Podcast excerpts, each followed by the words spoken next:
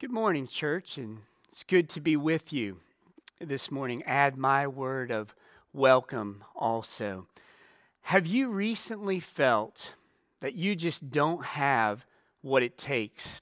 Kind of been running on empty amidst all that's going on.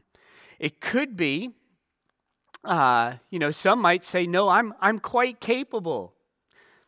I have no troubles at all with all that's going on. In that case, you can just turn off the internet. You can go. You get credit for this sermon in twelve point five seconds.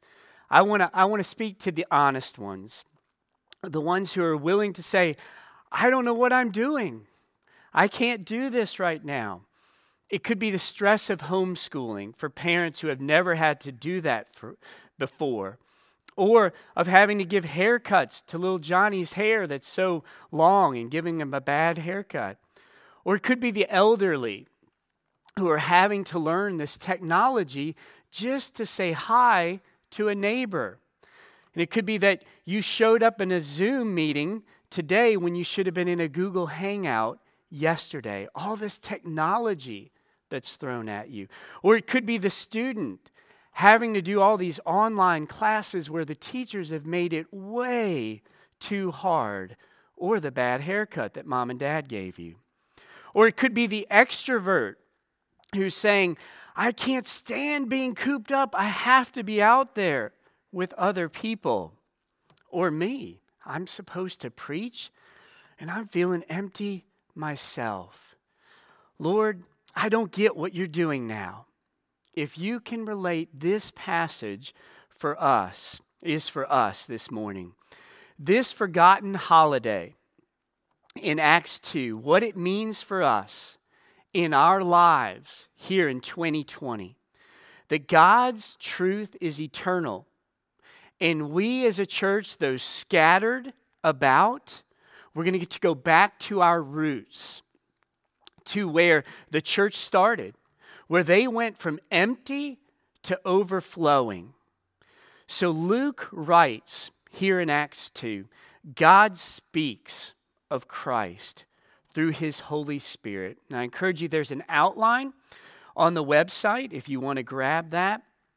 But if not, please keep your Bibles open. Follow along with me. Keep them open even after we read this, because we'll be working our way through Acts chapter two. So Luke writes, God speaks. When the day of Pentecost arrived, they were all together in one place. And suddenly there came from heaven a sound like a mighty rushing wind, and it filled the entire house where they were sitting. And divided tongues as of fire appeared to them and rested on each one of them. And they were all filled with the Holy Spirit and began to speak in other tongues as the Spirit gave them utterance. Now there were dwelling in Jerusalem Jews, devout men from every nation under heaven. And at this sound the multitude came together, and they were bewildered, because each one was hearing them speak in his own language. And they were amazed and astonished, saying, Are not all these who are speaking Galileans? And how is it that we hear, each of us in his own language? Parthians and Medes and Elamites and residents of Mesopotamia, Judea and Cappadocia, Pontus and Asia, Phrygia and Pamphylia, Egypt and the parts of Libya belonging to Cyrene, and visitors from Rome, both Jews and proselytes, Cretans and Arab- Arabians. We hear them telling in our own tongues the mighty works of God. And all were amazed and perplexed, saying to one another, What does this mean? But others mocking said, They are filled with new wine. Then Peter begins his sermon in verse twenty-one. He comes to this point where he gives them this message. And it shall come to pass that everyone who calls upon the name of the Lord shall be saved. And after his sermon, the reaction is this. When they heard this, they were cut to the heart and said to Peter and the rest of the apostles, Brothers, what shall we do? And the chapter concludes by saying, And the Lord added to their number day by day those who were being saved. Would you pray with me? Our Father and our God, we come hearing your word and being empty in many ways, desiring to be filled. Would you fill us to overflowing? We come seeking not because we achieve, but we need to receive your word, your blessing this morning. We pray this in Christ's name. Amen. In the text, our first point here in verse one is about being ready. In verse one, it says this: when the day of Pentecost arrived, they were all together in one place. With Luke, when he says all, he doesn't necessarily mean all people, you know, completely every single one. For him, all means many or most. And more specifically, it's the one hundred twenty people who were there in Acts one, who had been gathered together, who had been told to wait for the Holy Spirit to come. They hadn't been given a whole lot of detail. Just be dependent and keep on keeping on. Be ready. So already we have our first application. How many times is it that God puts you in some circumstance without all the details? Huh. Maybe it's just about all of the time, where that's the challenge, the excitement, the dependence of living our lives in Christ, being ready. In this case, the one hundred twenty were gathered in a situation quite unlike what we have today with the coronavirus. And that's okay, because we get illustrations that fit, that we apply to our lives today with the coronavirus, but there's times where we say, I want to hear about something else that's not just like today. So this is a bit different. These one hundred twenty disciples together in this place, and the Greek word is basically that they were in a house, and this house was a large house, not a temple, but big enough for a large gathering of people. Why were they there? This was the day of Pentecost, and Pentecost was one of three great festivals for the Jews that took place in Jerusalem. First, there was the Passover. And then following Passover, the next big one was this one, Pentecost. And then later would be the Feast of Tabernacles. So this Pentecost festival was very highly attended. Nations, peoples from uh, uh, all over came, as many people as had been there as at Passover.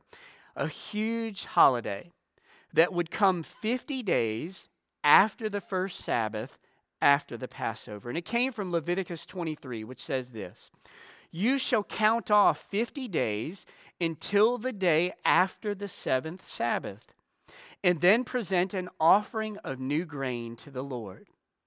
Bring two loaves of bread from your dwellings as a wave offering, each made from two tenths an ephah of fine flour, baked with yeast, as the first fruits to the Lord.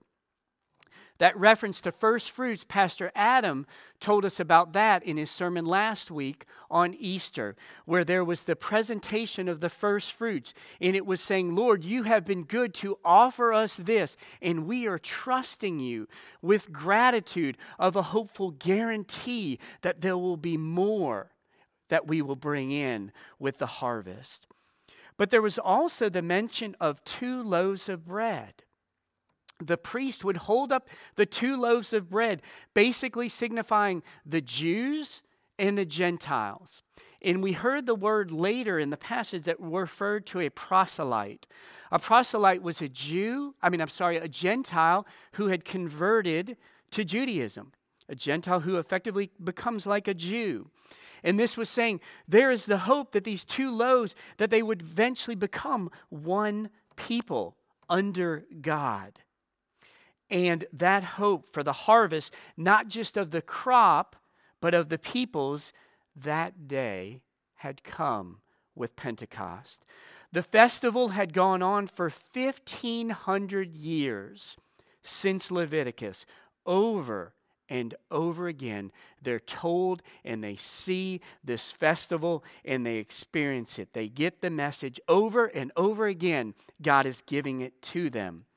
Kind of like a teenager. fifteen hundred times the teenager has to tell their parents until uh, his or her parents get it right. So here for the festival, they're, they're present.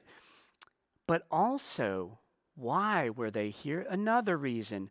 Back in Acts one, they had been told, you will receive power when the Holy Spirit comes upon you. God kept his promise. Power was going to come upon these people, and he keeps his promises to us today. His promise had an immediate impact in that day. And it was through, boom, in, in verse two, there was a sound that struck fear. If you've ever experienced a tornado and the, the noise, the locomotive that's outside, you hear that loud noise, it's right next to you. The sound they experience is similar to that, maybe even bigger. The Spirit comes on this day of Pentecost. The Spirit comes, and it is sudden, and it is scary, and it is supernatural, but it is self-controlled. Because the Spirit is a person, not an it. He comes with a purpose. Mysterious, but more so missional. Acts has been called the gospel of the Holy Spirit. He is personal, and he is working God's purposes. And there was something else I didn't mis- mention about this forgotten holiday, was that it coincided with the giving of the law, basically the same day in the Hebrew calendar, the giving of the law many years back in the Old Testament at Sinai. There we had God's word, Yahweh's word, and fire, a burning bush, or the pillar of fire that guided the Israelites. Do not go unless the Spirit leads, or unless the fire leads them. So here, the presence of fire at the Pentecost shows the presence of God to these disciples.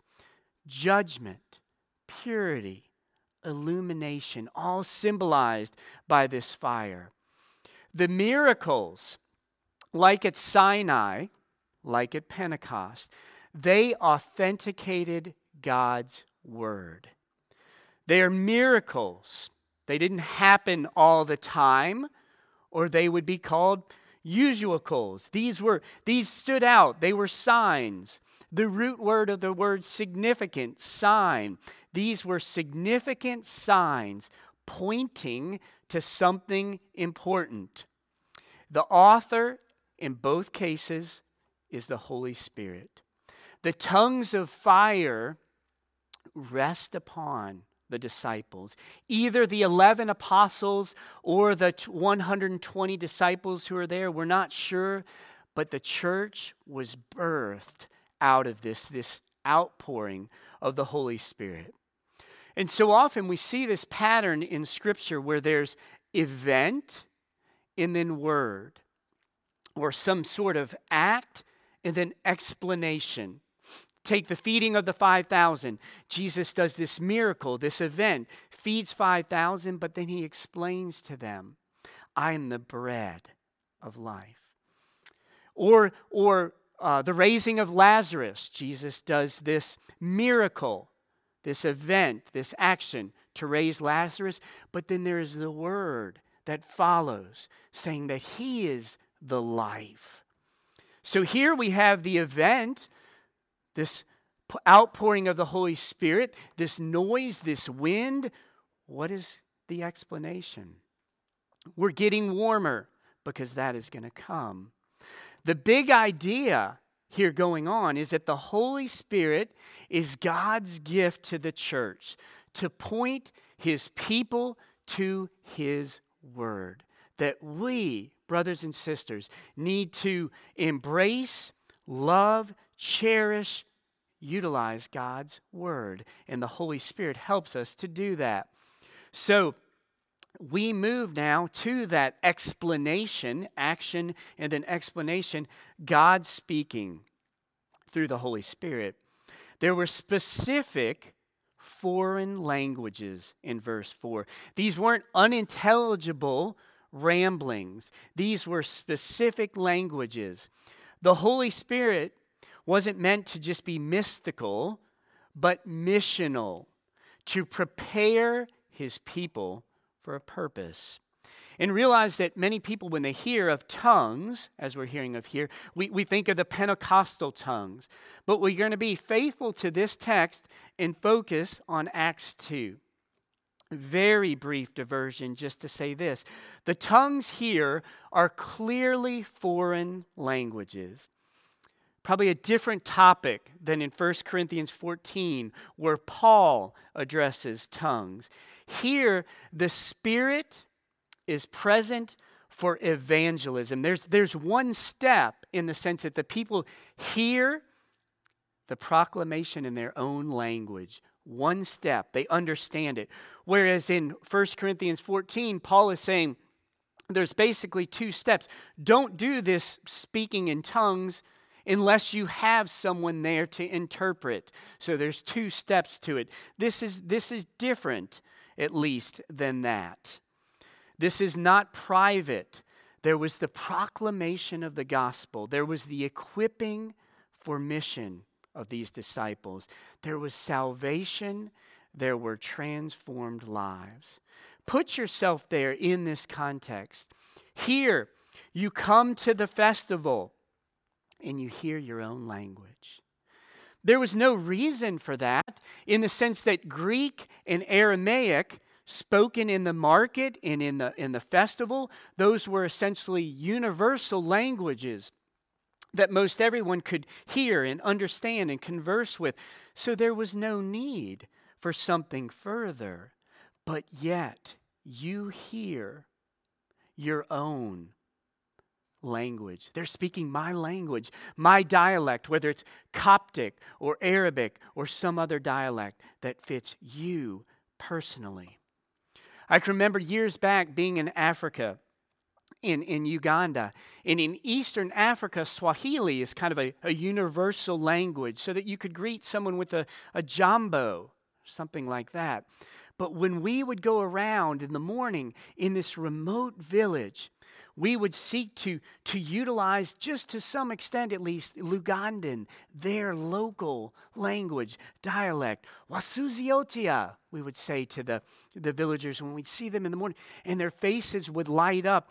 What are these Americans doing? They're speaking our language, and it was special to them, and smiles when we would greet them. It's the same here for these people at Pentecost. They're speaking to me. The Holy Spirit is speaking to me. And in verse six, it says that they were bewildered. They were amazed. Why? Because it's the disciples who were doing this. They were like the Mayberry hillbillies. They were not the erudite, the intellectual, the well-learned. They were often mocked for being hillbillies. And here they are speaking the languages that they don't know to the people. This is the Holy Spirit working.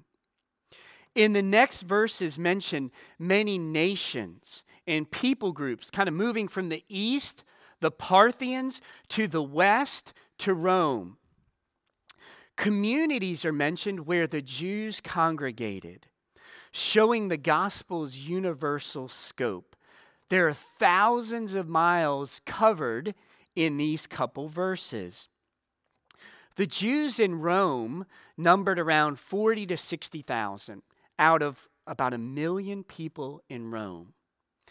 London, the city of London, did not reach a million people until the nineteenth century. So you realize Rome was immense for that period of time.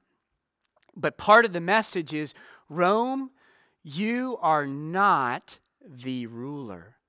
God is saying, I rule. This is my land. God enabled these people to speak the language of the listener. Symbol becomes substance, whereas the Holy Spirit, as, as the Shekinah glory would come at its rare times in the Old Testament and, and be present, but then leave. Here, the Holy Spirit comes upon the disciples and rests and indwells. The Holy Spirit indwells his people. And there were, there were different lands here present, hearing that message.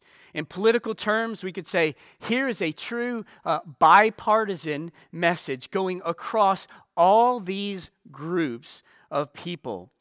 The world preaches so much of, of the importance of inclusivity and diversity. Well, here is the picture of that. The gospel going out to all these people. Inclusivity, where outsiders become insiders.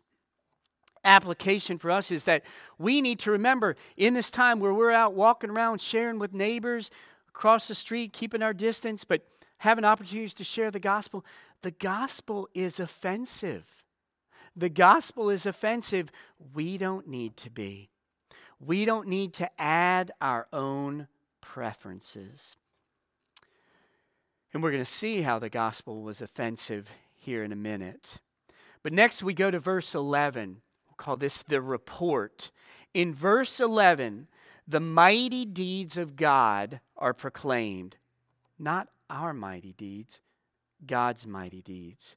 And often we're ashamed or maybe embarrassed to share the gospel because maybe I don't I don't have the cool factor to, to relate to this person. I'm kind of, you know, embarrassed. But it's not about my cool factor or your cool factor. It's about God's mighty deeds. Application there is to think of this. To know or to share, sorry, to share God's mighty deeds, we need to know God's mighty deeds. Often we might say, you know, I just, I want to know God. I don't want to know about God. I just, I just want to know God. Well, try that line on your spouse. See how that goes up. Babe, I don't want to know about you. I just want to know you. And then she says, "Well, you never asked me stories about back when I was in high school or college. Or you don't even care what my favorite meal is. How are you saying you really want to know me?" Well, to, to know God, we need to know about God. We need to know his mighty deeds. One of my sons and one of the other youth here at Redeemer are on the Hunter Carter sixty-six books of the Bible in sixty-six days. Read through all of that. That's quite a challenge. But they're seeking to know the mighty deeds of God. And so often we maybe push people away by, by actually making things too easy. Ah, just come to this Bible study. You don't have to read or prepare or anything like that. And sometimes we realize, well, well, maybe it's not really that important. And sometimes we actually need a challenge. A challenge. Our challenge. We need to know God's word, appreciate God's word, that the Holy Spirit pushes us to, to get to know God's mighty deeds. And then there's the response in verses twelve and thirteen. All were amazed and perplexed, saying to one, one another, "What does this mean?" What does this mean? Brothers and sisters, would someone look at your life, at my life, and say, "What does this mean?" But here we see the honest questions are great. What does this mean? They asked the disciples. Jeff Myers, in his book, Unquestioned Answers, Unquestioned Answers, says sometimes our answers are too simple. We need to let God be God and not the image of who I think he should be. As an example, as Christians, we might feel like we not need to give the reason for the covid nineteen pandemic. And what and why is God doing this? Let's be careful not to give too simple of an answer. There's a difference in why God did this versus blessings that we can take and should take amidst it. For example, we might be tempted to say that God has caused the pandemic to have us slow down because we're too busy and we're running around all over the place with this event and that event. Well, the slowing down and having more family time, sure, that's a blessing that many are realizing. That's, that's good, and we should do that. But that's not necessarily the reason that God did this. Did the ninety-year-old in the retirement community need to slow down? Or the ones in the Sudan refugee camp who can't really be quarantined, they're already just having to be right next to each other. This is a what does this mean where we need to be careful. Don't put words in God's mouth that he didn't say, like a prominent religious leader who said that this is punishment for all the climate change. I don't think that some of my friends in the remote villages in Uganda are doing a whole lot of carbon emissions that they need to be punished because of the climate change. Be careful of putting words in God's mouth. Let God be God. And Jesus pointed to that, where in John nine he said, "Or the eighteen on whom the tower in Siloam fell and killed them. Do you think that they were worse offenders than all the others who lived in Jerusalem?" They were trying to interpret what had happened in this event, and God, Jesus says, "No. But I do tell you this, unless you repent, you will all likewise perish." That's exactly what Peter does. What does this mean? Let me get to the heart of the matter for you. In verse twenty-one, Peter tells them this, "And it shall come to pass that everyone who calls upon the name of the Lord shall be saved." That is the answer to what this means at Pentecost. It's that message that we need to share. When people are worrying, fear for their physical lives, the gospel is that, yes, our lives will end. We're at best delaying death. And point folks to the truth that the Holy Spirit was revealing that day, that only Christ saves. And during this time of physical distancing, there are ways that we can uh, help to bridge the social distance and to be creative in the way that we spread the gospel. I was I was convicted and encouraged. Uh, Donna came home the other day after the food pickup that some of you have taken part in here at, at Redeemer the last couple weeks, where uh, there's food that's shared from um, Trader Joe's, and people can come and get that. And after it was all done, Donna brought home this massive bag of, of bread.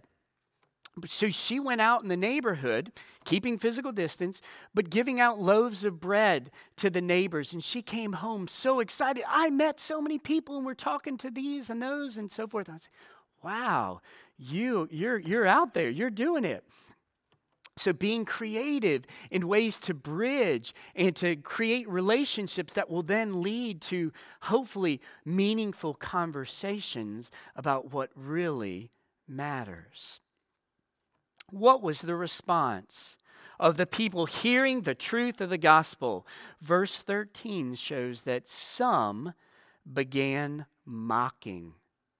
And we need to realize that some will receive, but some will mock.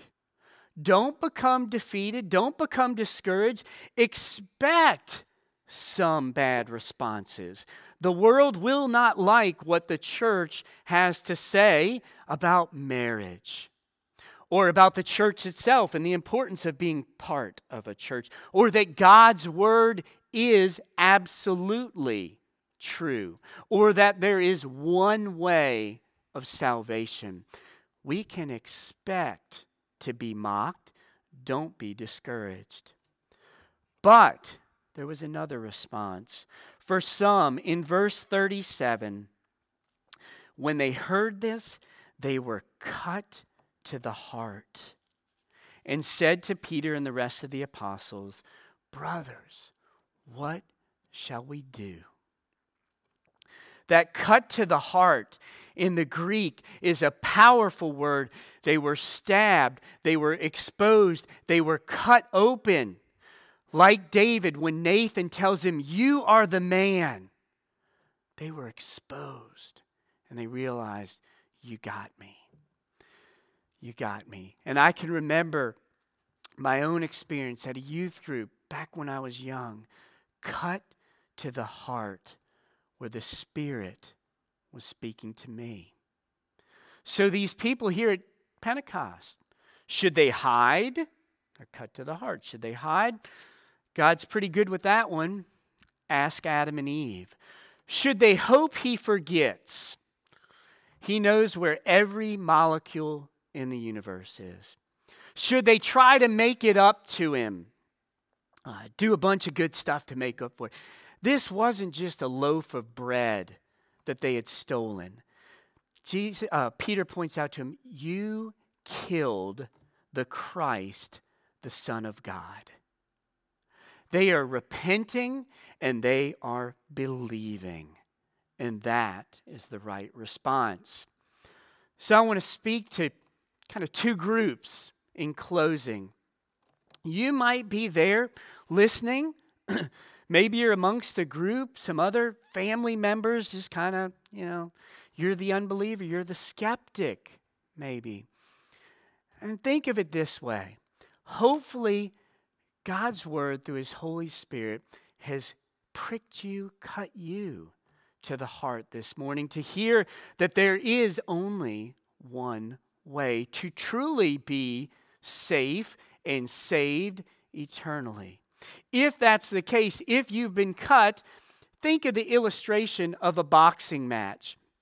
If one boxer injures the other and that other one is bleeding, they could try to run and get away in the ring, but all that's going to happen is the first one's going to, in a sense, smell blood and go in and, and take them out. The safest place, ironically, is when that one is cut, is to, you'll see it, they'll grab the other boxer and kind of try to tie him up. Now, eventually the referee's going to make him break, but he ties up the first one to try to recover a bit, because then the first one can't really do much because he's tied up by the second one. So that silly illustration, you know, probably won't use that one again. At least it's not a baseball illustration. That, but the point being, the one who is wounded, Christ, who through his Spirit has cut you to the heart, cling to him. He is your only place to go for refuge. Cling to Christ. He is the good surgeon who has cut you. He's the only one, only one who can heal that wound. For the believer, I would say this. There is value in hearing God's word and humbly saying, "That cut me to the heart. I'm sensitive to hearing you, God," whether I've been a Christian days or many, many years. And I realize that my life needs to continue being repentance and healing and receiving the balm of the gospel.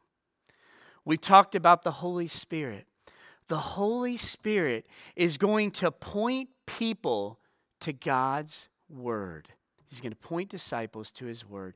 Is your heart soft to his word? Do you appreciate it? Do you use it to get to know about God so that you can know God more deeply? Are you going to it to seek to have fellowship with him? Like a garden has to have that tough soil cut, tilled, cut open. Is your heart soft for the Holy Spirit to use his word to open you up, to speak into your life? Just as Peter said to Jesus, we say now as well, Where else can we go, Christ? Where else can we go? You have the words of eternal life. Let us pray. Our Father, Holy Spirit, Lord Jesus, perfect Trinity, author and perfecter of our salvation, help us all the more to appreciate your word. Holy Spirit, how you use the word in our lives. May we be more and more open to that. In your name we pray, Jesus. Amen.